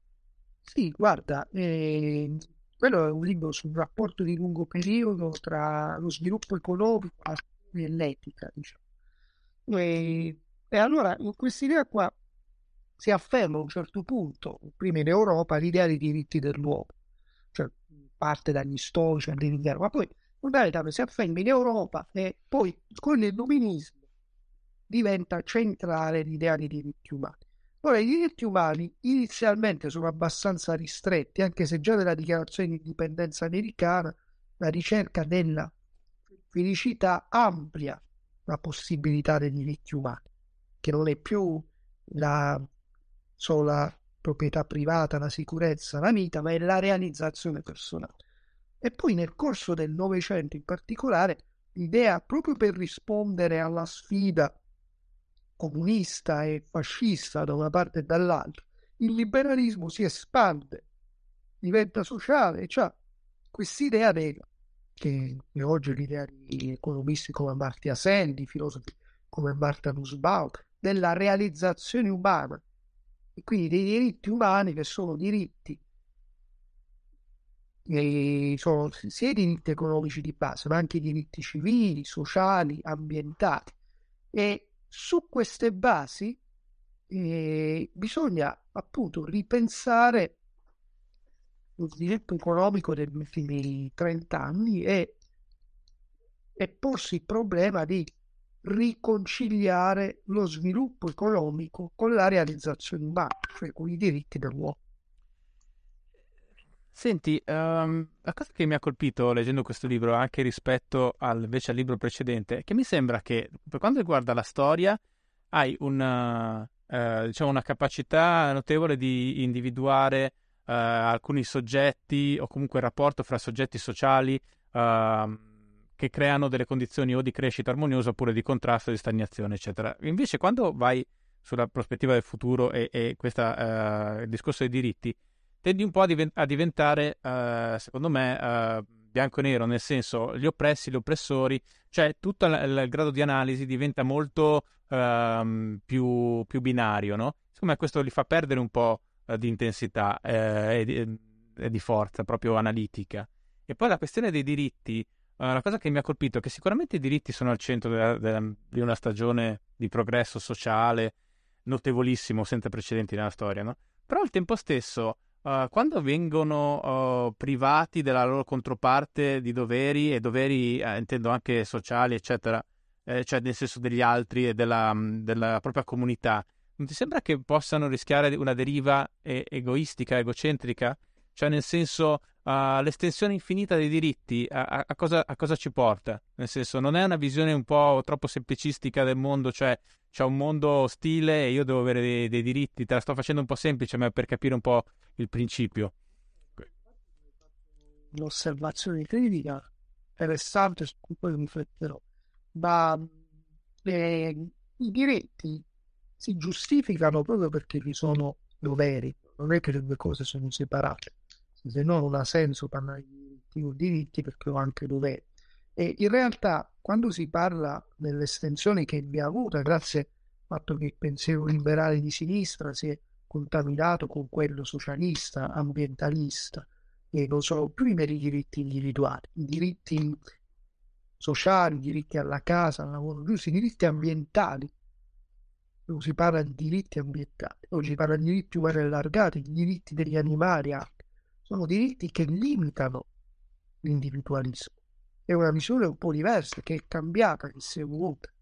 Quindi eh, non dovete pensare, non bisogna pensare ai diritti umani oggi solo come diritti civili individuali, ma c'è un aspetto relazionale che è molto forte, che io tra l'altro pongo sin dall'inizio del libro, quando Antonio Genovesi, che peraltro era un illuminista del sud del Settecento, in genere, non si può fare la felicità dei singoli se non si fa quella degli altri. E quindi c'è un filone, ci sono due filoni che si contrappongono. È un po' un libro che anche insomma, si muove al confine tra la storia della filosofia e la storia dell'economia. Diciamo. No, molto interessante, anche ambizioso, però diciamo di un'ambizione buona perché insomma poi regge assolutamente, non è che... Veramente individualista di Benta che quindi la felicità umana, che è quello che poi diventa quello neoliberale. Felicità umana, e la massimizzazione del piacere individuale. C'è uno invece relazionale, che nasce anch'esso nell'illuminismo. Prendi appunto Genovesi, prendi Diderot, prendi Jefferson, e che invece dice i diritti vanno visti in relazione agli altri. L'uomo ha una dimensione relazionale che è il contrario dell'atomismo neoliberale. E quindi sono due liberalismi che si contrappongono, quello sociale e quello neoliberale. E... No, ma sai perché ti... Una, una, un'osservazione che a me viene anche dal punto di vista della, della mia prospettiva, che è quella narrativa, una dei grandi lezioni, secondo me, delle storie, de, degli archetipi delle storie, eccetera, è che uh, non esiste Uh, ma anche tu lo dici, l'utopia, eh, diciamo in genere, è sempre, è sempre, una porta verso l'inferno, no? E le storie insegnano questo, nel senso non esiste la vita perfetta, non esiste la vita, uh, diciamo, solamente positiva, ma ci sono tutta una serie sia di legami che anche di ostacoli, no? Ecco, io eh, in questa cultura un po' molto individualista, secondo me, dei diritti, vedo un po' questa negazione, magari non in te, che comunque o, o fai questa osservazione appunto rispetto all'utopia, eh, rispetto a queste possibili derive, ma nello spirito del, del tempo, in questo tipo di, di, ideologia progressista dei diritti, vedo un po' un potenziale verso l'individualismo eh, autoreferenziale, capito? È vero che la politica, cioè già la vita è talmente complicata di per sé che non è che la politica deve pianificare l'aggiunta di ostacoli, no? È, è giusto che, che cerchi di progettare il bene, però al tempo stesso uh, ci sono alcune cose, anche un po' una prospettiva un po' materialista, no? Uh, la tua, nel senso um, ci sono dei problemi nella nostra epoca che riguardano un po' la disgregazione di, del senso, per chi io sono ateo, ma per chi ci crede o comunque ha una, una pulsione spirituale, una costante eh, rimozione di Dio o comunque di, della dimensione spirituale dal mondo è una condizione pesante altri si trovano sradicati uh, dal punto di vista della tradizione, della comunità, eccetera, eccetera. Comunque, diciamo, le forme di disagio sono molte e sono quasi tutte legate a una mancanza di una dimensione sociale, no? E io non sono così sicuro che porre tutta la questione in termini di diritti anche individuali eh, poi possa essere la soluzione e, invece non, eh, non, rischi di estremizzare la, questa dimensione di solitudine e di alienazione, capito? Ma guarda, il senso della vita è fondamentale nella felicità. E oggi ognuno si sceglie il senso della vita. Vuole, lo cambia anche più volte nell'esistenza. E ed è fondamentale che sia così, ovviamente. Quando il senso della vita viene imposto, come era in passato, in passato non doveva fare quello, il servo della crepa doveva fare quello. Io penso che si fosse meno felici. Io penso che non fosse centrale la nozione di felicità. Non poteva divorziare uno, cioè insomma era... Eh, certo è una sfida più complessa, però noi non è che possiamo imporre il senso della vita, oggi noi dobbiamo farlo, dobbiamo lasciare una pluralità. E se c'è un senso, può essere questo appunto della realizzazione umana, dove c'è anche la possibilità di ognuno di scegliersi la religione che vuole, il sesso che vuole, di cambiare, di divorziare, di risposarsi, che ovviamente però secondo me è anche bello il bello dell'essere umano. No, sono d'accordo. La cura che ha un'intelligenza elevata, quella di poter scegliere il senso della vita e cambiarlo. Più le creature sono elementari, più fanno quello che devono fare e basta. Allora, io sono d'accordo che soprattutto sul fatto che una, le società passate eccedevano eh, senza dubbio dal punto di vista del spesso e volentieri, insomma, nella maggior parte dei casi, adesso è un po' semplicistico dire le società passate, però sicuramente nella maggior parte dei casi eccedevano nella forma di controllo sociale sull'individuo. E un po' eh, l'Occidente nasce rispetto all'Oriente da questa, da questa, discrepanza fondamentale che noi mettiamo molto più al centro l'individuo e il suo percorso di realizzazione personale. No? Il mio dubbio è eh, appunto quello che ti dicevo prima, se eh, non si stia andando un po' troppo oltre rispetto alla, alla totalizzazione, alla messa al centro del, dell'individuo rispetto. Poi ovvio che da una prospettiva contemporanea, che è anche la mia, eh, l'idea che non si possa divorziare, non si possa avere un tipo di sessualità diverso, o cioè da, da quello classico eterosessuale, diciamo così, o tutte queste genere di cose, è intollerabile ovviamente, mi sembra, uh, mi sembra molto meglio avere questa capa- capacità di scelta, però è proprio il sistema invece filosofico attorno, uh, per quello che dicevo, secondo me prima la mancanza di servizi, di, ricche- di ridistribuzione di ricchezza sono un problema, ma secondo me è molto importante anche la, la crisi del senso di comunità nel, nel, nel tempo e, e contemporaneo, e anche un po' di senso da un punto di vista più ampio, che però probabilmente, come dici tu, non è neanche il senso della, della politica, non è lo scopo della politica. Però qui siamo in un punto centrale, secondo me, del, del, del conflitto contemporaneo. Solo del nazismo, per esempio, di Mussolini, se uno legge già quello che scriveva William Reich, per esempio, c'è questo, cioè un mondo agricolo o Durkheim, no? che, che, che un mondo agricolo che ha vissuto per millenni in una certa visione, si ritrova a un certo punto con le donne libere, con una serie di altre cose, e reagisce con una perdita di senso e ritrova nella figura patriarcale del leader carismatico e c'è cioè, poi col tempo si supera. Per esempio in Germania adesso questo non vi è più, però allora c'era nelle analisi, quindi sono temi importanti. Però io distinguerei due cose. I diritti civili, che sono diritti individuali, di realizzazione individuale, e i diritti sociali e ambientali, che invece non sono diritti individuali di realizzazione individuale, sono diritti in cui noi dobbiamo rinunciare a una parte della nostra libertà economica per, per dare diritti agli altri o per salvaguardare il pianeta. Sono quindi cose diverse. Scusami, tu sei molto estremo sulla questione dei diritti ambientali, nel senso, estremo mi spiego meglio. Nel senso che tu li poni, uh, ho visto un tuo intervento, credo forse quello con, con Provenzano, uh, sul fatto che sono la stregua dei diritti umani. Cosa intendi con questo? cioè, è molto forte come affermazione, nel senso, eh, declinamelo un po' perché non sono sicuro di aver capito. Perché sul piano della riflessione etica, i diritti ambientali sono i diritti che le persone che vengono dopo di noi hanno alla vita. Ok, quindi è un diritto umano traslato fondamentalmente, cioè una, è un diritto al mantenimento di un ecosistema funzionante e abitabile. I diritti delle persone che vengono dopo di noi. Ok, quindi ancora eh, il riferimento è ancora, eh, quindi i portatori di diritto in questo caso sono ancora gli esseri umani per interposto ambiente fondamentalmente. Ok, no, oh, così è più, chi- è più chiaro.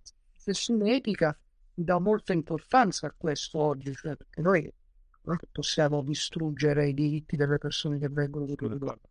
Sì, lo stesso problema si pone su molti livelli, anche quello del debito pubblico, eccetera. Senti, ehm, Oh. chiudendo perché insomma eh, ti ho già preso molto tempo, eh, tu sei passato da essere appunto uno, solamente, uno, solamente si fa per dire uno, uno studioso, uno storico, a appunto ad avere un ruolo invece politico. Come hai gestito questo cambiamento? Nel senso, immagino che nel- in quest'altra parte del, del tuo lavoro non hai meno libertà perché ti devi confrontare con eh, l'ambiente politico che per definizione è un ambiente di mediazione, no? Eh, quindi come, come la stai vivendo questa cosa?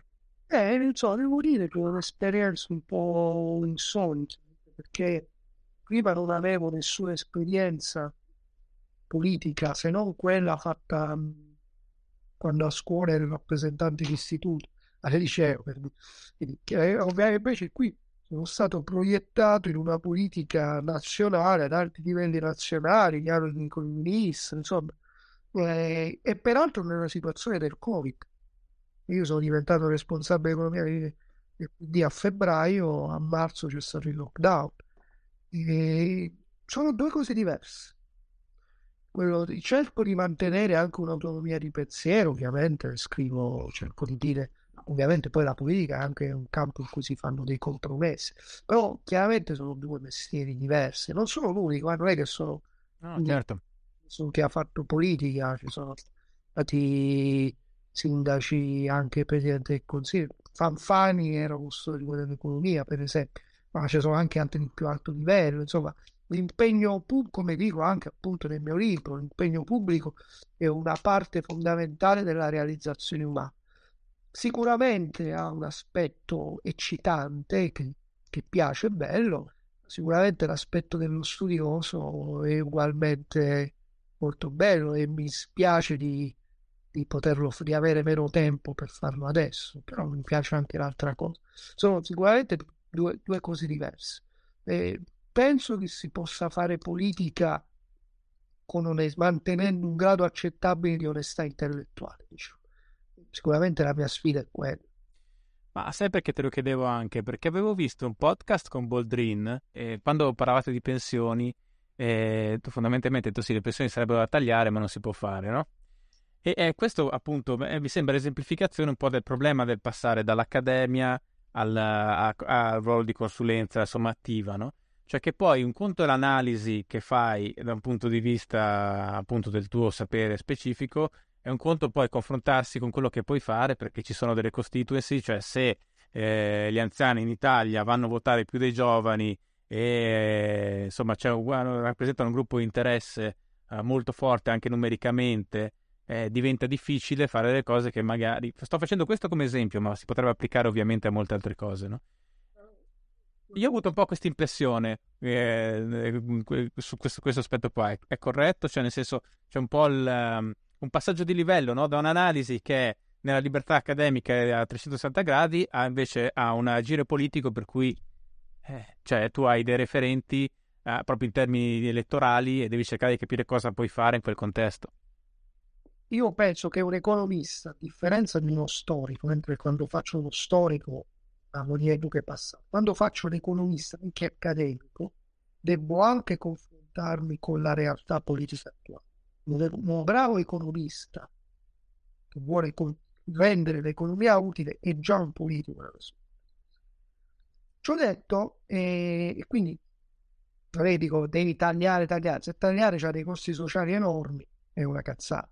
E, però quando dicevo a Boldrin non si può fare, non lo dicevo perché gli anziani votano, perché proprio è anticostituzionale, cioè te lo blocca la Corte Costituzionale. Cioè non è che dici tagli, se anche il politico lo fa, Renzi aveva bloccato addirittura la rivalutazione delle pensioni dei ricchi, delle pensioni alte. La Corte Costituzionale ha detto no, non lo puoi fare, quindi devi, e le ha dovuto restituire vari miliardi lo Stato eh, che l'aveva bloccato per un periodo. Quindi eh, ci sono dei vincoli, devi cambiare prima la Costituzione, devi... eh, non è che fai penso, e quello dicevo a Poldrini, in quel senso non si può fare, è proprio una cosa, di, di, di, ma un economista se vuole essere utile deve confrontarsi con queste cose, deve confrontarsi con l'assetto giuridico, istituzionale, con le conseguenze politiche, se no non serve a molto. Certo, al tempo stesso il tema dei diritti acquisiti secondo me è un tema fondamentale perché crea proprio una, una conflittualità interna alle generazioni in questo paese che è uno degli ostacoli probabilmente alla, alla ripresa, no? Anche non solo economica ma proprio di prospettiva di futuro. Guarda, noi una volta che abbiamo fatto il sistema contributivo questa conflittualità si va a risolvere progressivamente nel tempo. Il che Boldrin diceva, intanto che si risolve, passano vent'anni, devi tagliarne prima. E dico, ah, non si può fare proprio tecnicamente, perché Corte Costituzionale te lo boccia. Vabbè, senti, ultima cosa, tu fai parte anche del mulino, eh, che, che, senso hanno oggi eh, i think tank o comunque le, le riviste di analisi politica, un, un editore come Mulino? Cioè, ti, ti sembra che abbiano ancora un ruolo attivo uh, nella, poi, nella costituzione delle politiche del paese? Ma io penso che più che nelle politiche formino una casa editrice come il Mulino, formi, formi la coscienza del paese, in cui il libro è pubblico. E il Mulino è una casa editrice indipendente, che non è governata da un singolo imprenditore, quindi un patrimonio eccezionalmente importante per l'Italia, per la cultura italiana. E, infatti chi governa il mulino è l'assemblea dei soci di cui io faccio parte. E quindi eh, e poi ovviamente ci sono case eh, ci sono case editrici, ci sono quelle di Berlusconi, quelle di altri che hanno corporili diversi, però secondo me è fondamentale. Ma anche scopi diversi, quella specificità che ti chiedevo era un po' questa, cioè nel senso mi, mi sembra... Cioè, anche il mulino ha lo scopo di vendere libri. Eh, certo, però... sì. Però mentre lì è l'unico scopo, nel mulino c'è quello scopo, ma c'è anche una visione culturale di un certo tipo, che non è la visione dell'imprenditore, è la visione di un, di un gruppo di intellettuali e siamo noi che, diciamo, che discute. Che, secondo me è molto importante nella formazione della coscienza civile di un paese. Importante oggi come lo era prima, i libri si vendono oggi come si vendevano prima. Noi siamo qui a discutere di libri. No, ma è sicuramente importante. Io non, non, sarei così radicale sugli altri editori, nel senso che voglio solo vendere libri. Ci sono delle linee editoriali uh, che hanno delle valenze culturali anche gli altri editori. La specificità del mulino mi sembrava così da esterno mi sembra proprio uh, il voler partecipare uh, non solo al dibattito ma anche poi al, a quelle che è la creazione delle politiche effettive che invece magari altri editori che pur hanno delle linee culturali nelle loro pubblicazioni non è un'ambizione che hanno. È importante che ci sia questo. No, ma non sto dicendo che non sia importante, mi sembra molto bello, ma ti chiedevo appunto... Co... È importante che ci siano editori privati e a fianco anche esperienze come queste del Benile e, che, cioè, non so, la terza pubblica degli ottimi libri, anche Donzelli per dire, anche Mondadori. E qui, qui tutti insieme partecipano al dibattito pubblico. Però un dibattito pubblico che fosse solo governato in ultima istanza da pochi privati sarebbe meno, meno ricco, meno adeguato a un grande paese avanzato, di Uve invece dove c'è una maggiore diversità anche di costituenze in un certo senso. Sono, sono, assolutamente d'accordo. Va bene, dai, ti ringrazio. Ti ho già preso troppo tempo. Uh, è stata una bella chiacchierata. Eh, mi ha fatto piacere. solo perché il sud abbiamo fatto un quadro. Ma perché comunque anche tu nel tuo lavoro eh, lavori insomma con uno spettro abbastanza ampio, anche questo libro qui, questo è un libro molto ampio, nel senso eh, dove fai anche grandi, anche grandi doti di sintesi, però affronti un'infinità di problemi e di questioni rispetto a quello che abbiamo detto qua non è praticamente niente, non è niente quello che ci siamo detti rispetto a quello che hai scritto, quindi insomma dai. Va bene, volevo approfittare un po' dell'occasione di, di averti qua. Va bene, dai, grazie mille. Ricordo che in, in, nella descrizione del podcast ci sono, c'è il link ad alcuni dei tuoi libri, quelli di cui abbiamo parlato. E alla prossima, grazie mille. Ciao, ciao, ciao. Grazie di aver ascoltato anche questa puntata di PDR. Nella descrizione dell'episodio trovi il link a Odio, alla nuova edizione di Lascia stare la gallina e a tutti i miei libri, così come a quelli degli ospiti del podcast. Sempre nella descrizione trovi anche il link per iscriverti alla mia newsletter, per rimanere aggiornato sulle novità riguardanti il mio lavoro, libri, articoli, reportage, incontri pubblici. Ricordati infine di iscriverti al podcast sulle piattaforme da cui lo stai sentendo per non perderti le prossime puntate. Alla prossima!